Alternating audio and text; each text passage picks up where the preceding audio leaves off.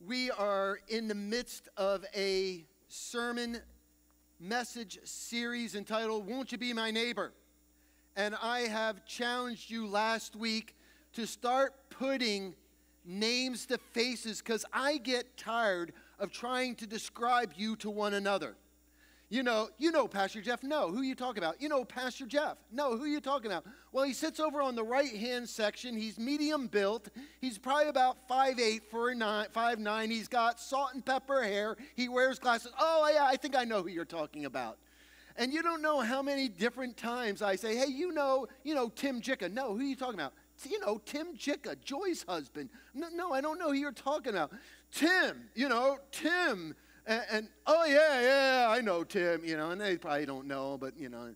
So, over the next few weeks, as we are talking about, won't you be my neighbor, I'm really challenging you, as I said last week, being a good neighbor is more than being a good Samaritan.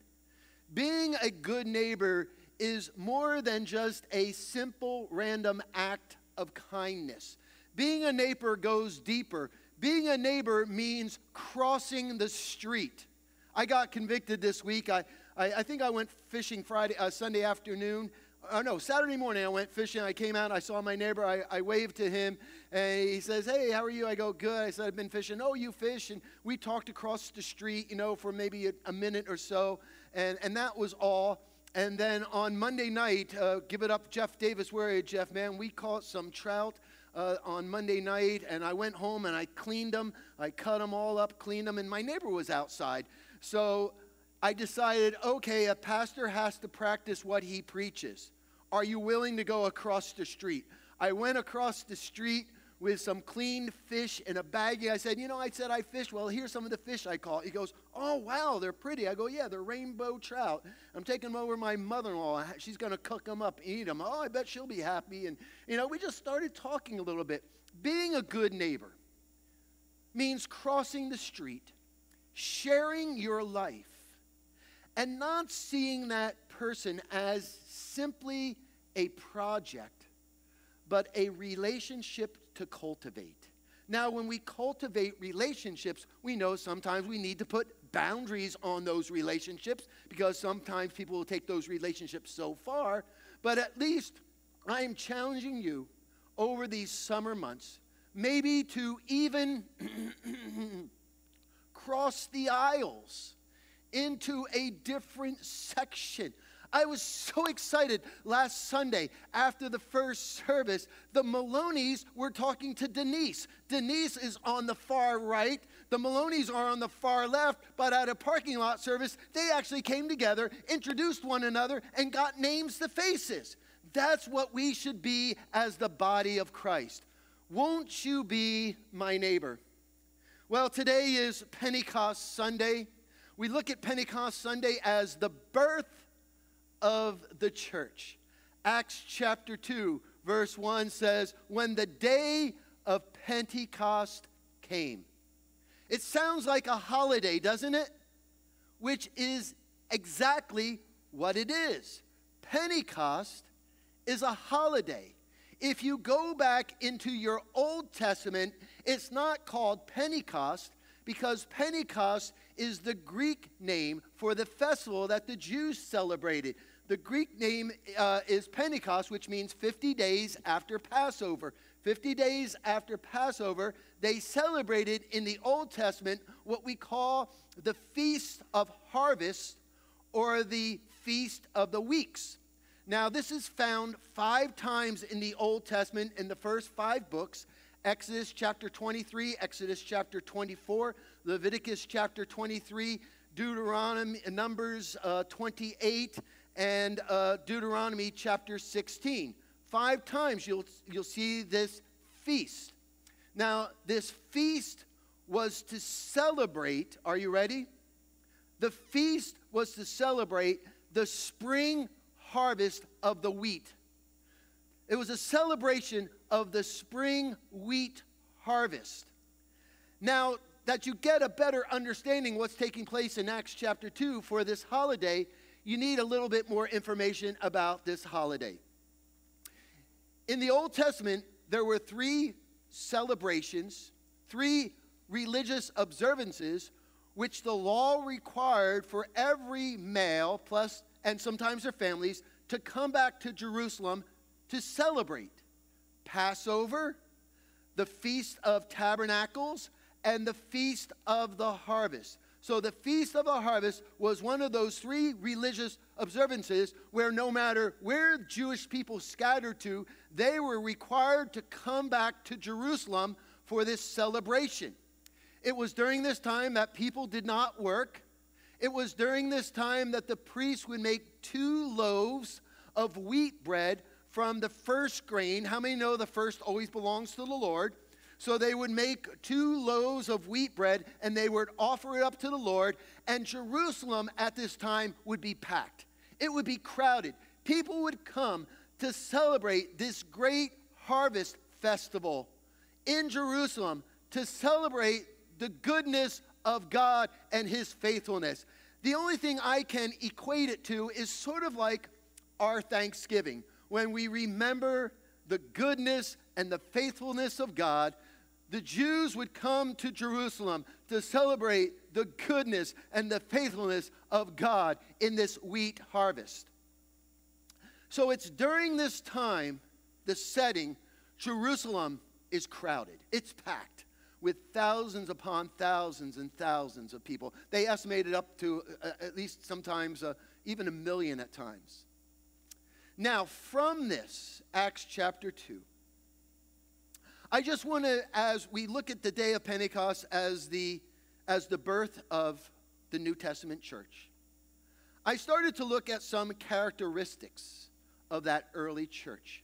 And I just want to go through and share some of the characteristics of that early Pentecostal church and share them with you. First, a Pentecostal church is a united church.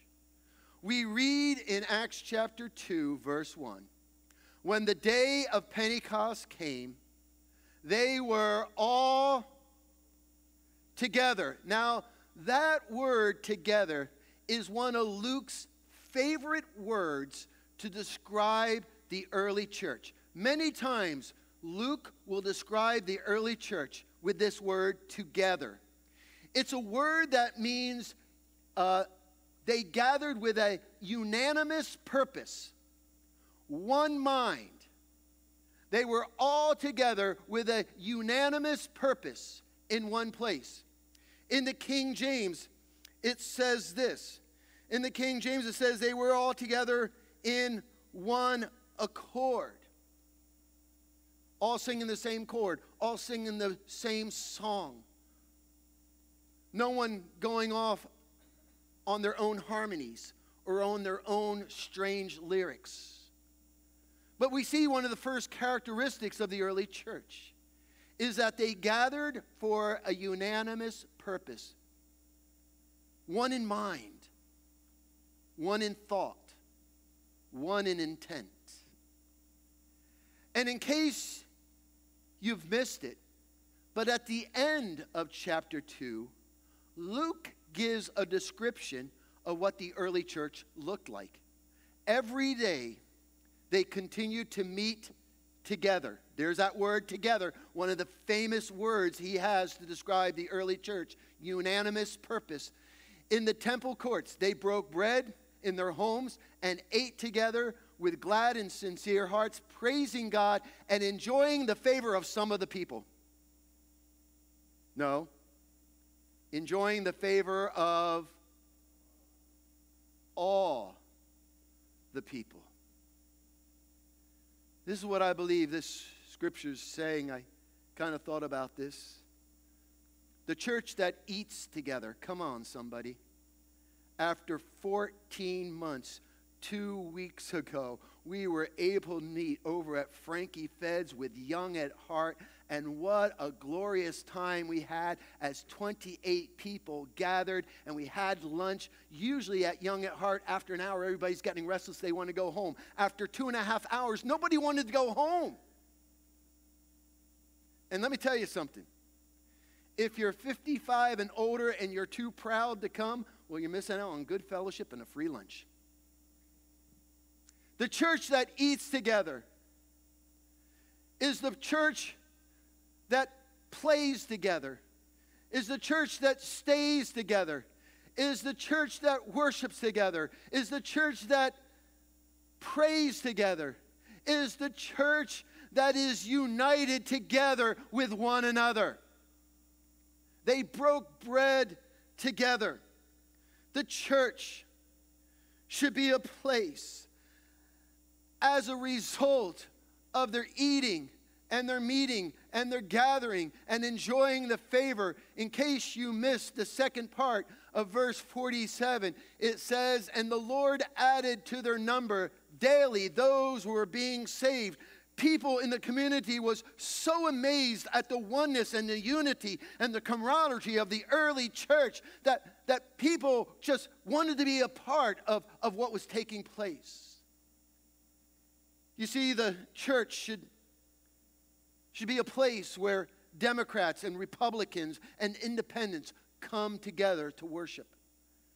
It should be a place where cowboys and accountants come together. It should be a place where left brain and right brain people come together. It's a place where rich and poor come together. It's a place where those who root for the Mets and the Jets worship alongside of those who root for the Yankees and the Giants. And then you have the more spiritual ones who mount themselves up and root for the Eagles. But we all come together. The way I see it, it's the church is a place where God's children come together and we don't lose our uniqueness, we don't lose our individuality, but we join together in an atmosphere of respect and acceptance and love for the unified purpose of reaching this lost world for Jesus Christ. That's our unified purpose.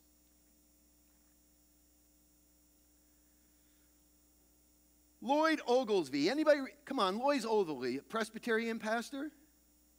And, but he's most noted for Lloyd Ogilvie being the chaplain to the Senate from 1995 to about 2003. I know he died in 2019. But Lloyd Ogilvie wrote this book entitled The Drumbeat of Love. Now, this is something to, that you really need to ponder. This is very profound. Lloyd Ogilvie says, I have never known a contentious group to receive the Holy Spirit. Nor have I seen a church with division and disunity prevail receive the blessings of the Holy Spirit. We need the power of the Holy Spirit. We need the power of the Holy Spirit in our own lives and in the life of the church. And what Lloyd Ogilvie reminds us of is sometimes, every once in a while, we need to do a relational inventory. You know what a relational inventory is? A relational inventory is if there's aught against anyone, if there's aught against my brother, I better make it right.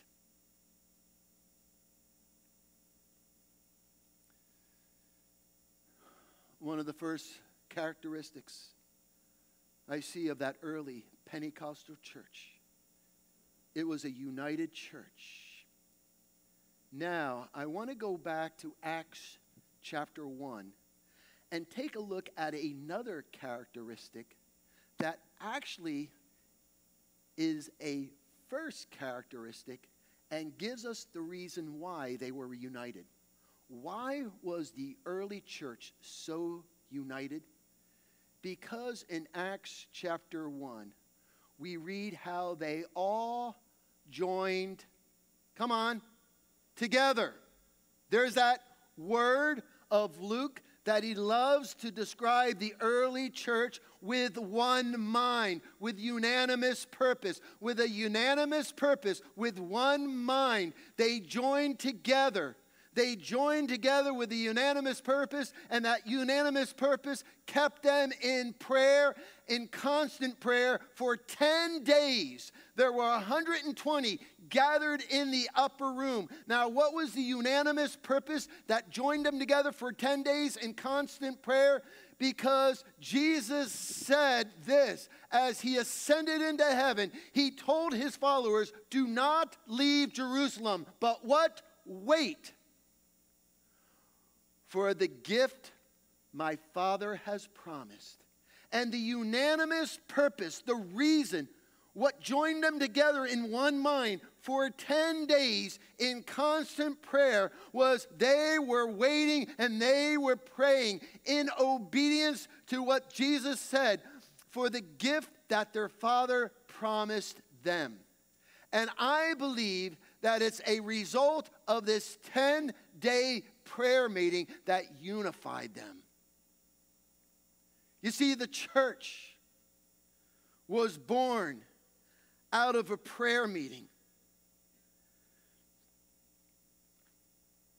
Now, I want to share something from my own personal prayer life that I hope will be of interest.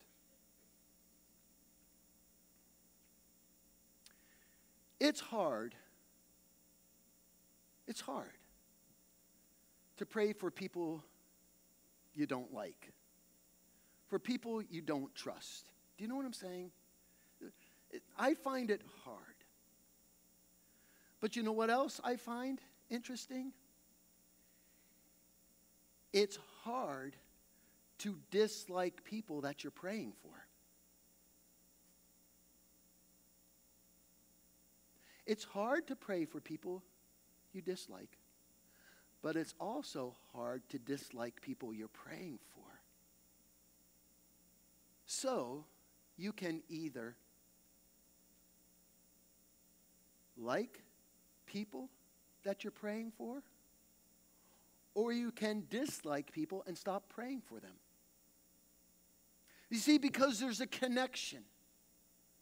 There's something connected to prayer which is love. And as I pray for people that I dislike, all of a sudden, through praying for them, I'm reminded that they are made in the image of God. And if they are made in the image of God, who am I to dislike that which God has created? And the more I pray for them, the more I become a friend to them. And I believe it's what this is what united the church. When Jesus said, Pray for your enemies, he wasn't just talking about those who lived in Iran, but he was talking to those who right were among your own fellowship. Because the more you pray for someone, the more you become tolerant and willing and accepting.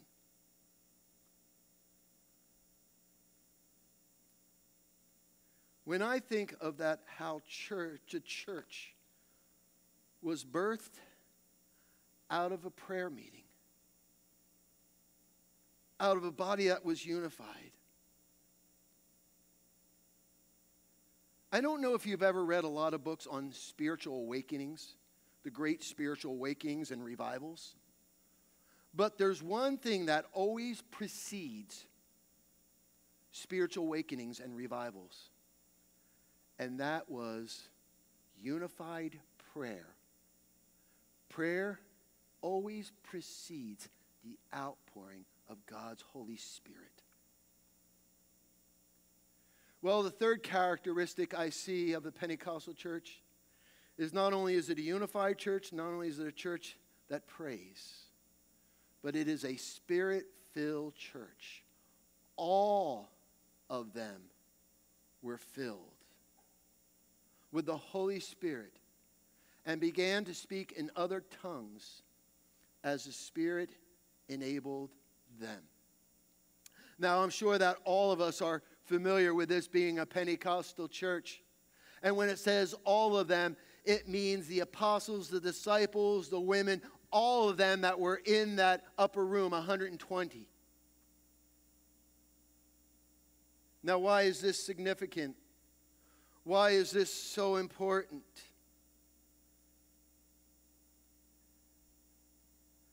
I believe the significance here is the reason why the early church succeeded, the, early, the reason why the early church prevailed, even through persecution, and we know that persecution was great back then. What was it that allowed the early church to succeed and prevail even through persecution? It was the power of the Holy Spirit.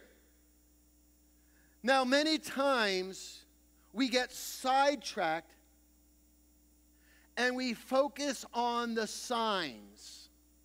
We lose sight of the power of the Holy Spirit, but we, we, we focus on the signs the, the blowing in of, of rushing wind, or the cloven tongue of fire that appeared above their heads, or, or the speaking in tongues. Now, I'm not saying any of that is insignificant, all that is of great significance. In fact, it's not just a one time event.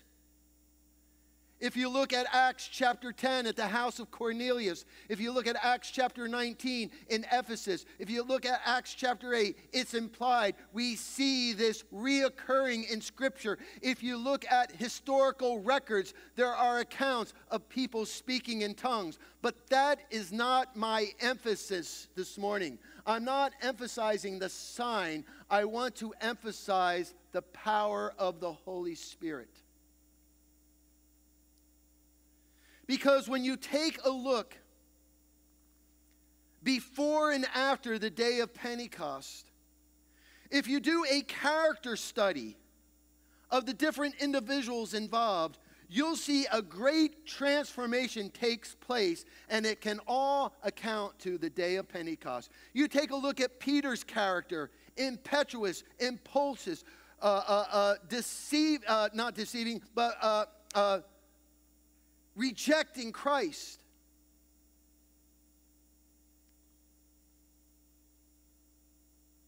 But after the day of Pentecost, there was a great boldness. And, and he went from the denier to the preacher. That on the day of Pentecost, he stood up and he addressed the crowd what was taking place. If you take a look at Thomas's life, he went from doubting Thomas to missionary Thomas. If you take a look at the character study of all the disciples, you'll see that there was such a power, there was such a transformation that they were willing to be martyrs. They were willing to give their very life for the cause of Jesus Christ. And it was the coming of the Holy Spirit, the filling of the Holy Spirit, that transformed their lives. The way I see it, in the Old Testament, God sent rain down from heaven in order for the celebration of the wheat harvest. But on this Pentecost, God sent the Holy Spirit down from heaven so that a great harvest of men and women could be brought to him. Which leads me to my fourth characteristic of a true Pentecostal church. A Pentecostal church is a harvesting church, a church that fulfills the Great Commission of taking the gospel into all the world. Now, I have to admit that when we come to Acts chapter 2, verses 9 through 11 in our devotional reading, we look, we skip, and we go on. Because we get to this chapter 2, verses 9 and 11, and all of a sudden it's Parthians and Medes and Elamites, the residents of Macedonia and Judea and Cappadocia, Pontus and Asia and uh, Phrygia and Pamphylia and Egypt and parts of Libya near Cyrene, visitors from Rome, both Jews and converts of Judaism, Cretans and Arabs. And, and, and we're like, okay, we, we kind of like skip, and what's the, the point? The point was that all those different people groups heard the heard these Galileans, heard these uneducated Galileans, heard, heard these fishermen declaring the wonders of God in their own language, in their own tongues, and they were perplexed, they were amazed. I did something interesting this week. I don't know why, now I know why. But as a kid who went to church, I was always amazed with the back of the Bible, and I looked at the, the maps, and I always thought they were really cool, you know. And as the pastor was preaching, and I knew nothing what he was saying and knew nothing of what was going on, I would, I would sit there and just look at the maps and look at all the different, you know, geography. And, and I always thought that was interesting. And that was important in my life because I knew that in the back of the Bible there were maps. So the other day, I looked at all this and I was thinking, okay, what's, there's got to be a significance. Otherwise, Luke wouldn't have added it. So I, I went to the back of my Bible and I started Parthians, okay, the Medes, and I started to just highlight the areas that were mentioned. Are you ready? And this is what I discovered that all of those people groups, if you were to chart them out, this is what you come with a circle around Jerusalem. And I found it so fascinating. It really forms a circle around Jerusalem what was taking place on that holiday, what was taking place on Pentecost, when God allowed those Galileans to be filled with the Holy Spirit and began to speak in other tongues, and different people group heard their own language being declared the, the, the, the, the glories of God. What, what it was really saying to me was God was calling out to the world, Won't you be my neighbor? Won't you be a part of me?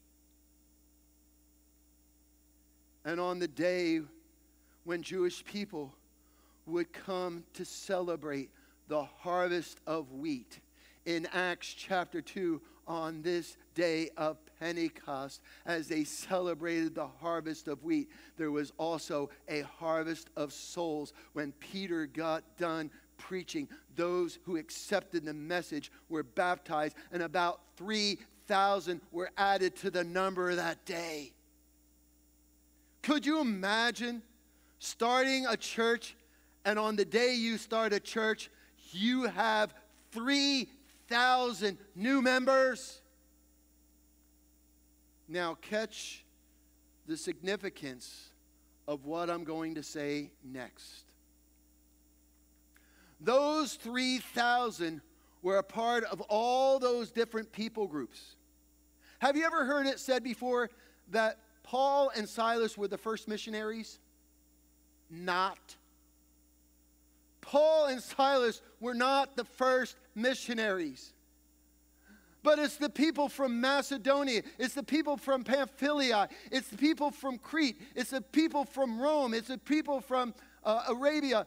It's the people from Egypt. It's the people from those surrounding areas. Those 3,000 people who were baptized, who got saved, who went back to their home and started sharing the good news of Jesus Christ. Those 3,000 people were the first missionaries. And church history shows it. We were just talking about Titus and how he was on the island of Crete.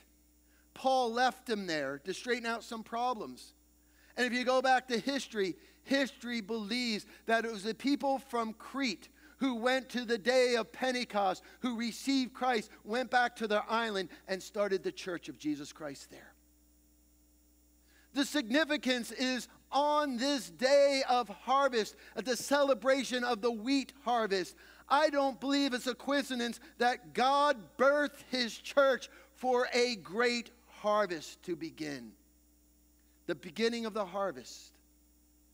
Acts chapter 2. Fast forward it to Revelation chapter 7.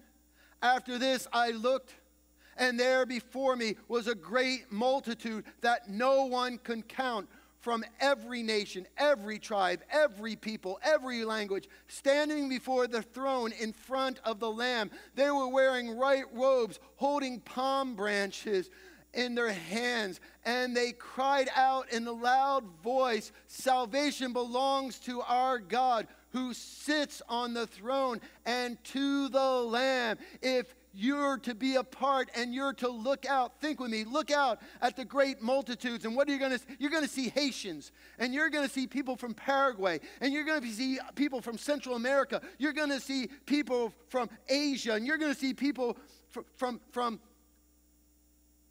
Europe and you're going to see people from Africa, and you're going to see people from Australia. You're going to see people, you're going to see Southerners and Northerners. You're going to see Westerners. You're, you're going to see all people group. What a great harvest that no one can count.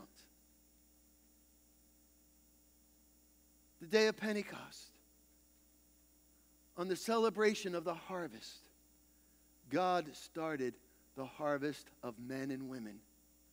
Revelation, we see the final harvest. But for a moment, let me talk about the now. Let me talk about the present. We value the Great Commission. I value the Great Commission of making disciples of all nations. But let us never forget that we also value the local church because it's the local church that God uses as a vehicle to fulfill the Great Commission. And we value people because without people, the church is just a building. God values you.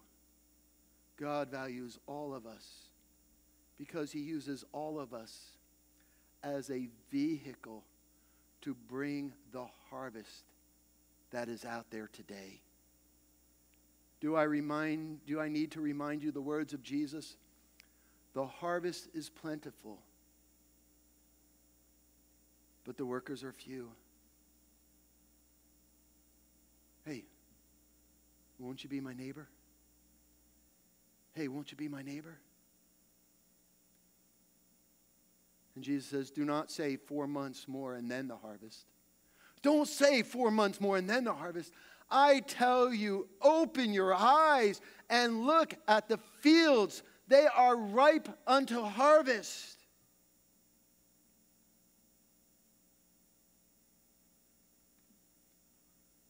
We cannot afford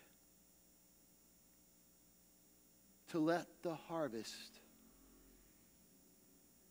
we cannot let the harvest we cannot afford to let the harvest rot in the fields.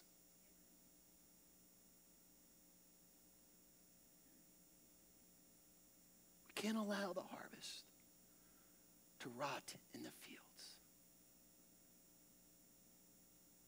In the midst of the celebration of Pentecost, God birthed his church. God celebrated the harvest of souls. We saw the beginning, we saw the end. But God uses you as one in his field. Won't you be my neighbor? Are you willing to inconvenience yourself to step across the street, to step across the aisle, to share your life, to cultivate a relationship.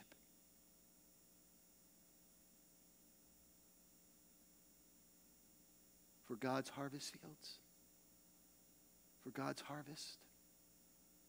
Would you bow your heads with me?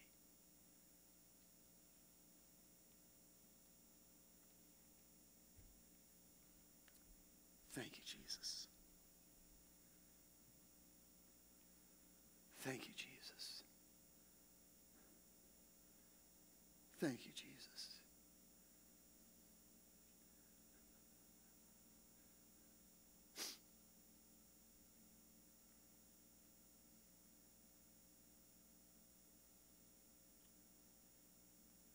Father, I always think about the fields that are white unto harvest. Those we might work with, those who might be our physical neighbor,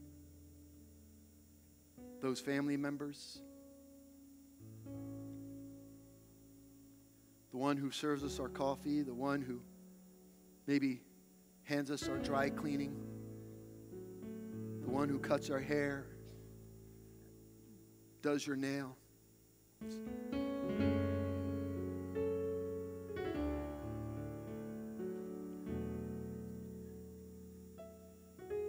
The fields are white on the harvest, folks.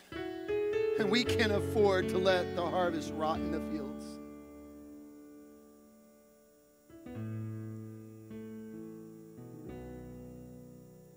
Send your fire, Lord. Send your fire, Lord. May we be a church that unifies, respects one another's individualities and uniqueness, but unifies for the purpose of reaching this lost world for Jesus Christ. And may you unify us through prayer. And may you fill us with the power of your Holy Spirit to go out into the fields that are white unto harvest